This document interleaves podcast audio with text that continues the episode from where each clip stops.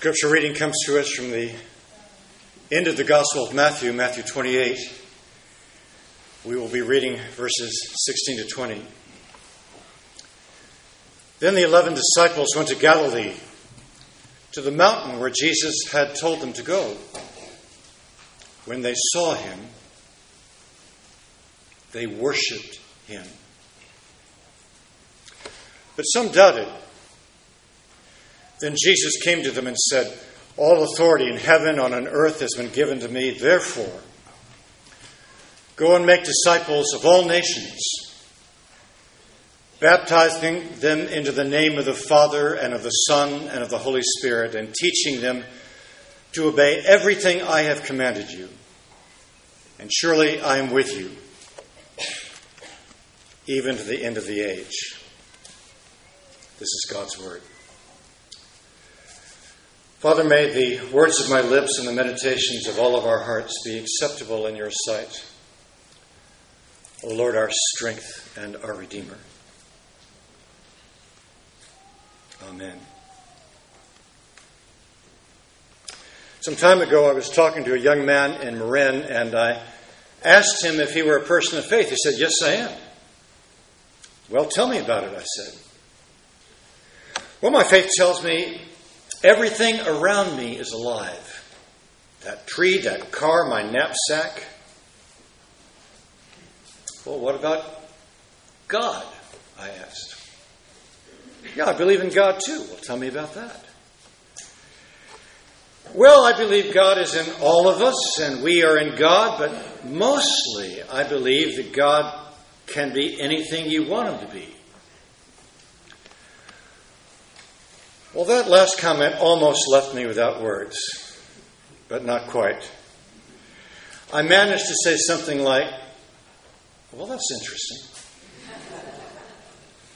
But it would seem to me that either God is or God isn't. And if he isn't, he's irrelevant. But if he is, he would have an identity and a character and a shape that was his. And it would be important, maybe ultimate importantly, ultimately important to find out what that was.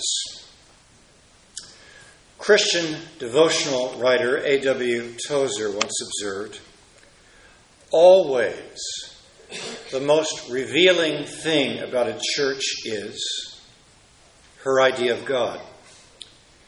And the most portentous fact about any person is not what he or she may say or do, but what he or she in their deepest heart conceives God to be. So, what to speak on in this last day in this capacity with you? I want to talk about the reason we are here, the object of the worship we've been talking about for many weeks now is. And it also allows me to do what I have seldom done this directly, and that is, I guess, to do one of my favorite things a doctrinal sermon. If we are to know God, if He is to introduce Himself, if we are to say something about Him, it is because He will have revealed Himself, He will have come to us and made Himself known. Christians believe, Christians affirm that that is exactly what He does and has done preeminently in Jesus Christ, what differentiates Christian thinking from all other kinds of thinking is that we take Jesus Christ as the lens through which we see and understand absolutely everything who God is, who we are, what the future is to hold, who Christ Himself is to be. And we also have, in principle, all that creation can know of its Creator, because in Christ, we believe the Creator has become part of His creation. The infinite has entered finitude. All that could be known has been made available in Christ. Now, our text this morning is the well known foundational text of much of our missions. It's been termed the Great Commission. It tells followers of Jesus that they are, they are going to make disciples of all nations and then the part I want to focus on this morning, baptizing them in, the Greek word is eis, it really means into the name of the Father and of the Son and of the Holy Spirit. To be baptized into a name means to come under authority, but as many of you who have been in the church for a while know, name in biblical terms means much more than it does to us today. It carries the very essence and being and character and shape and authority. To be baptized into the name is to be baptized into God's own life. But his name is surprising. We know his name in the Old Testament when Moses says, Who, who shall I say sends me to the voice who is speaking from the burning bush, the bush which, which burns and is not consumed?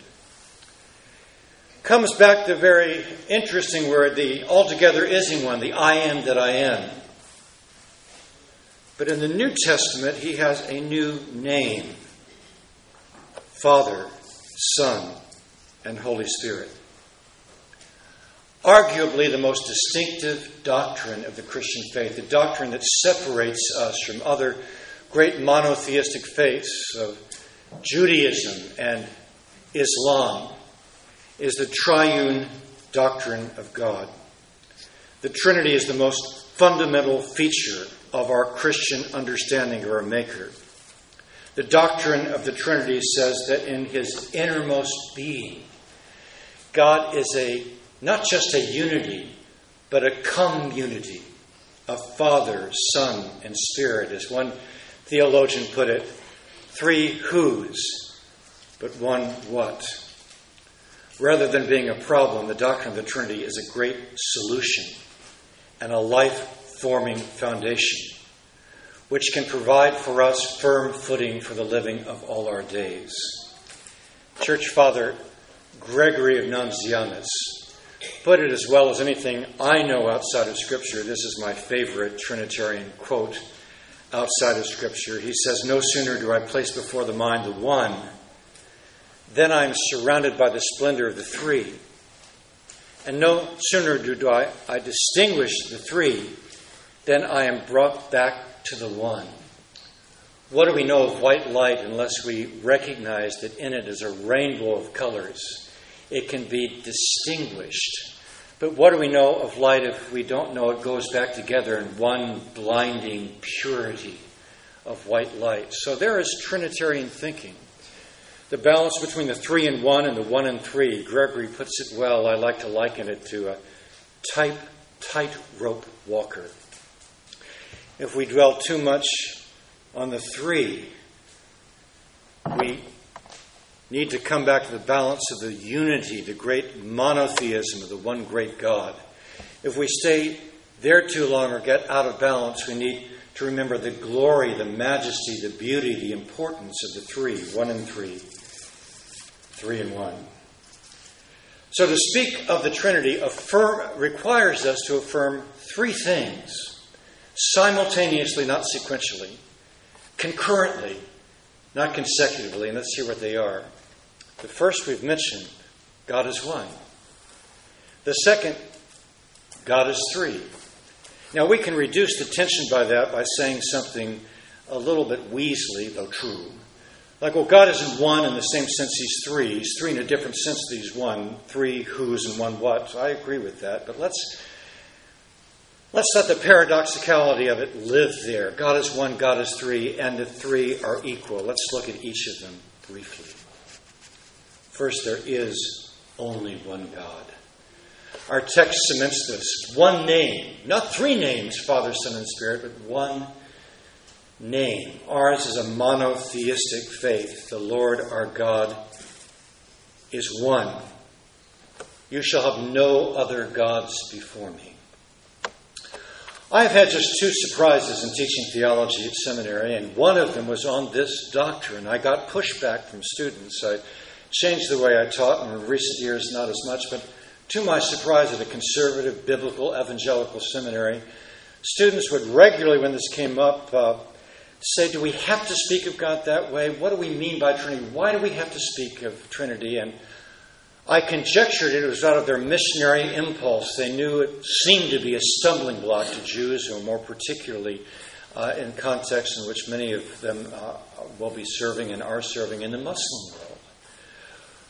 We, we want as many barriers as must be, but no more than are necessary. Is this an unnecessary one? And so uh, I've changed my way of teaching and said, you know, if you start the discussion on the wrong place, you'll never get to the right points. And so we must never allow the conversation to be framed between monotheism and tritheism. We are a monotheistic faith. The Lord our God has one name. But the question is this, Muslim friends, Jewish friends. It is whether or not we are going to be Unitarian or Trinitarian monotheists. You can be other, either. But you have great problems if you're a Unitarian, and we will look at some of them. One Lord, one faith, one baptism, one God, one nature, one being, one name. But then we also say that this Father, Son, and Spirit are equal. They stand together in communion. There isn't a hierarchical or a monarchical Father who stands over Son and Spirit. They are equal and they are equally known and they are equally in love. Our text supports that. It says that when they saw Jesus, they bowed down and worshiped him. In the book of Revelation, John bows down before an angel and tries to worship him, and you can almost see in the white spaces between the text that the angel is embarrassed. He says, Get up. I'm a fellow creature like yourself. The only one we worship is the one who is of ultimate worship himself, uh, worth, worth himself. R.T. France is a wonderful New Testament scholar. He's written a commentary on the book of Matthew, and he says at this point for the Son to take his place as the middle member between the Father and the Holy Spirit in a threefold depiction of the object of the disciples' allegiance and therefore their worship is extraordinary. But this is the witness of the New Testament. We know the way John opens his gospel. In the beginning was the Word, and the Word was with God, and the Word was God. On the mission field, some encourage in order to make contact and uh, conversation with uh, Muslim friends and potentially Muslim believers to uh, use the name of Isa, of Jesus, in the Quran, uh, Prophet Isa. I, I am agnostic about that practice. I have not been pushed to the mission field and I have not been in those contexts. I'm agnostic about it, but theologically, it's wrong. Uh, theologically, Jesus does not have the name of prophet. He is not a prophet. Yes, in some contexts, even in my class, I'll say he fulfills the office of king and office of priest and office of prophet as he goes beyond it. But what defines a prophet is that he brings a word from the Lord. He has no authority of himself. He speaks on behalf of another like an ambassador. But at ex- exactly the place that Jesus should use those words, thus saith the Lord, it never comes from his lips. Instead, after he's quoted a prophetic utterance, he distinctively says, Amen, Amen, I say to you. On the basis that it is I, and on no other basis, that, but that I am carrying the authority, I say to you, I, I am the word of the Lord to you. Jesus Christ, the Father, the Spirit stand in an equal relationship together. We don't have one third of God in the Father and one third in the Son and uh, one third in the Spirit. That's the error of partiality. We, we say about Christ, all the fullness of the Godhead dwells in him. Whenever we deal with the Father or the Son or the Spirit, we deal with the entirety of the triune life. We can distinguish, but not divide. We have a leading edge whose personhood and personality and characteristics and role we can know. But when we are speaking to the Father and loving the Father and dealing with the Father, we can know the Spirit and the Son are not absent, but they are there as well. Then, thirdly, these three persons know and love each other. They are in relationship one to another. They are not divided um, Trinitarian monotheism. One of the great rich resources of the Christian faith.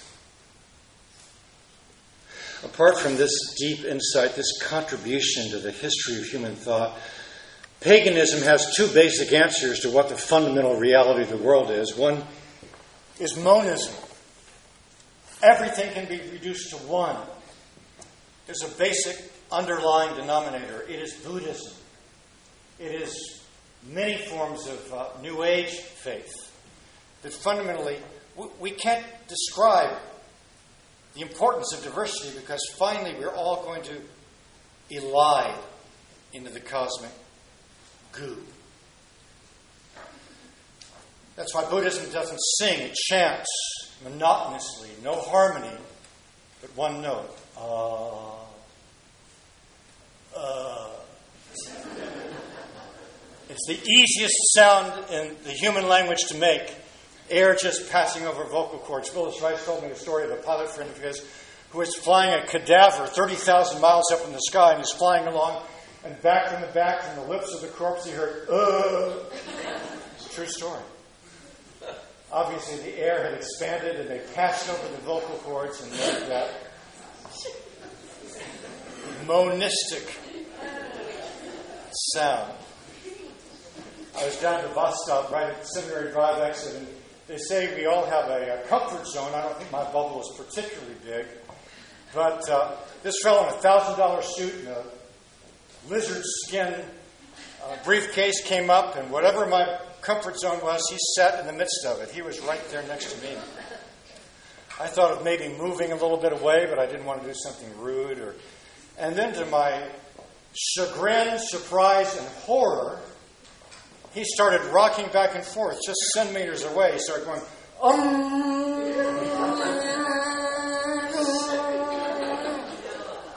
So I had a lot of time to think. and I'm sitting there and I'm thinking, this is no accident. This fellow's making a statement next to me. He's witnessing to his faith. And here I am, a child of the Lord of all creation and potentially his Lord as well, and he's witnessing to me. And the least I can do is do the same for him. So here's my low key evangelism. I'll say to the end the Spirit of God chose not to use it.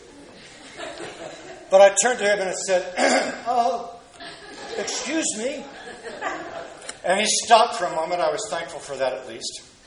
And he opened an eye, which by this time had become lizard like looking. And he looked at me and I said, uh, Low key now. Would you be interested in talking about why you're doing what you're doing? I knew the answer to that. You know the answer to that. He was trying to cope with finitude, guilt, and, and meaning to his life. He was trying to cope. He was finding this. And Anything he said, I was ready.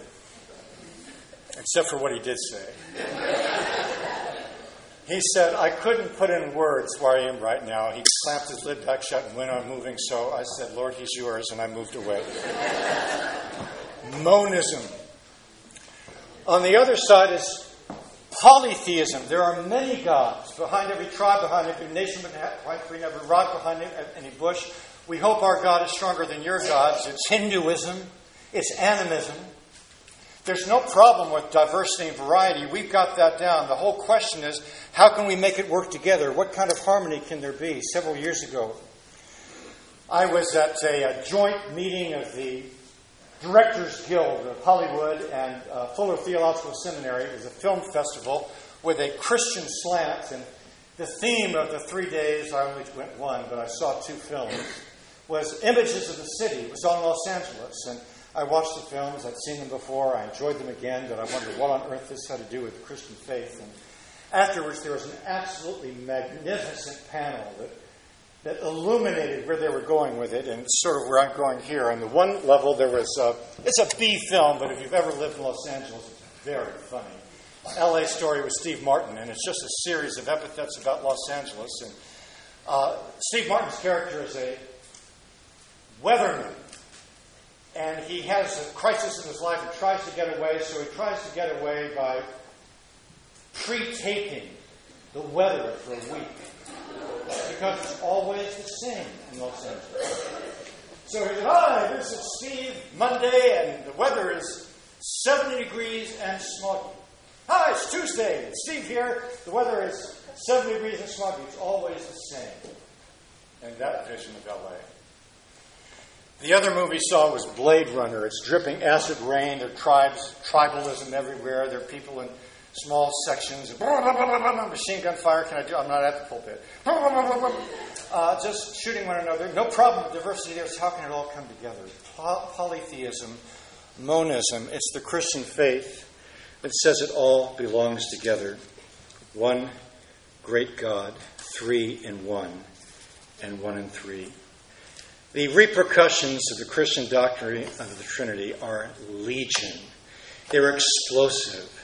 I've mentioned one. Let me just mention the other two. I won't develop them and go to my conclusion. You've heard them before. It's our fumbling away of saying God is love. Two Sundays ago we preached on that. We can't preach on it enough, but if God were monochrome, if he were a Unitarian God, he could not love without creation. But because he's Trinitarian, we know he loves out of abundance, out of fullness, out of overflow, out of richness. He gives, he doesn't need. He shares graciously who he is. He lives in a life of joy to which he invites and makes possible for his creation to enter. God is love, God is diverse in one. Let's summarize all that by saying that the triune life is like a dance. Wouldn't be a sermon that I liked if I hadn't quoted C.S. Lewis. So, in his book, Mere Christianity, Lewis writes In Christianity, God is not an impersonal thing or a static thing. He's not even just one person, but a dynamic, pulsating activity, a life, a drama, almost, if you will, and if you don't think it not irreverent, a kind of dance. There's a genius in that picture. Self centeredness is static. Self centeredness doesn't move around anything else, self centeredness looks inward. But God's life is utterly different. Instead of self centeredness, we have other centeredness. And the most famous Orthodox icon of the Trinity, the Rublev icon, each figure is of the same level, but each head is, inclined into the other. It's outward looking. It's sacrificially giving. They glorify one another. They adore one another. They serve one another. They defer to one another. You have a pulsating, dynamic dance of joy, each one pouring love and joy and adoration into the other. Lewis puts it one more time. For the whole dance or drama or pattern of this three person life is to be played out in each of us. They are the fountain of energy and beauty spurting up at the very center of reality, and there's no other way to the happiness for which we have been made. Well, I asked myself, how do you keep this from being, I hope not dry, but nonetheless abstract theological lecture? How do you put flesh and bones on it at the end? And I remember Nicky Cruz's great book. Nicky Cruz is the Puerto Rican gang member that was converted oh, in the 50s or 60s under Dave Wilkerson's ministry at Times Square. He came to Christ deeply and powerfully. It's, it's uh, chronicled in Wilkerson's book, The Cross and the Switchblade, but Cruz has gone, went on to his own great ministry and best-selling books, Run, uh, Baby Run, and uh, but then he put out a book. It didn't sell as many, but uh, The Magnificent Three after he'd been a Christian for about three years. It's a, it's a classic Nicky Cruz book. I have probably several dozens, if not more, books on the Trinity on my bookshelves, and this is the only one that has a knife fight in it. But there are anonymous drug addicts that are won to Christ. There are nameless prostitutes that are sheltered by his love. It's an amazing book. And Cruz says, I'm not trying to be a theologian, but this is what I've learned. When I came to Christ, I didn't know anything about anything. I was, uh, I was ignorant. All I knew is that I'd been captured by the love of Christ. But as I progressed, I came to know some things about the Father and the Spirit as well as the Son. I saw not only the love of God in Christ, but I saw that the Father was magnificent and amazing and strong and fearful. I saw, and here's a passage that almost turned, it does turn into prayer. I saw that you had courage, you had guts. You had something I couldn't describe, something I'd never seen before, something incredibly strong and tender at the same time. I saw that you had the power to squash me like a bug. But instead, you poured out your Son's blood to save me, to love me, to heal my aching heart. What he'd always seen in the Son, he continued to see. He writes, Christ wants to forgive you of your sin. He wants to heal you of your sickness. He wants to keep you from anxiety and fear and guilt. He wants to free you from every kind of bondage, and He's there with you now to do it. He is a wonderful, magnificent Savior. Do you hear the theme of the Magnificent Three? But then he goes on, and that's why I've, I've picked this out. He says, God is a magnificent Father. He came to know that. God is a magnificent Savior. He always knew that. But if it were not for the magnificent Holy Spirit, I would still be a wretched, hateful sinner. It's not to have enough to have a Father God who provides for me or a Son who sacrifices for me, because if that's all I had, I would still be alone. I need a Spirit God who draws me, who wins me, who pulls me to Himself. For any of those blessings to make a difference in our lives, there must also be the present in this world, that third person God, the Holy Spirit. We are drawn by the Holy Spirit. Now, all of that summarized this way. Here's the growth of the Christian life. Something has emerged in my walk with God that has become the most important element of my discipleship. It has become the thing that sustains me, that feeds me, that keeps me steady when I am shaky. I have come to see God, to know Him, to relate to Him as three in one. God is Trinity, God is Father, Savior, and Holy Spirit. Let me just interrupt to say it's not so important that we understand God, but it is important that we stand under Him, that we pray to the Father in the presence of the Spirit and the Son, the power of the Spirit. That that does not become strange to us, but we are called not to live outside of it, but inside of it. And when we do, we live inside of God's own life. God has given me, says Cruz, over the years a vision of himself as three in one. And the ability to relate to God in that way is the single most important fact of my Christian growth. God is a love the deeper and deeper into which we go, the larger and larger we find it.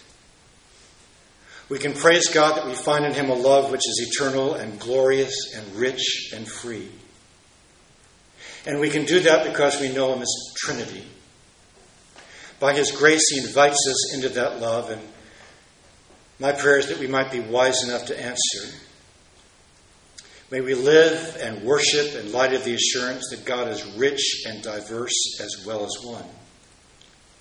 And that triune love is rich enough to cover our sins and invite us into a love relationship which is inexhaustible. Someday we are going to go into the center of that love where Christ is himself. As C.S. Lewis puts it, we are going to be welcomed into the heart of all things. Through faith in Jesus Christ, if you have uttered that, you are going into the heart of all things. That's your future. And every other person who is on that journey with you is your brother and sister. So be one with them. Love them. Know His love and be excited about the future because the glory of that God is going to welcome Him. You are going where He is, you are going into Him. You are on a journey into the heart of it all. And that is the life of the triune God. And in that Father, Son, and Spirit, I commend and entrust my spirit and yours.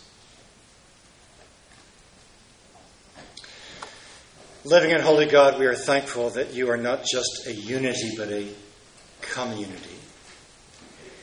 and that you call us out of your abundant grace and goodness into experience of an eternal and everlasting joy as you have experienced in Father, Son, and Spirit, in which you created us to share,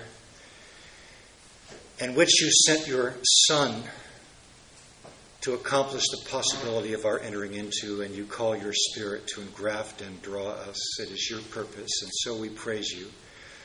Father, Son, and Spirit, world without end. For it is in the character and presence and person of Jesus Christ, our Lord and Savior, that we name it and we claim it.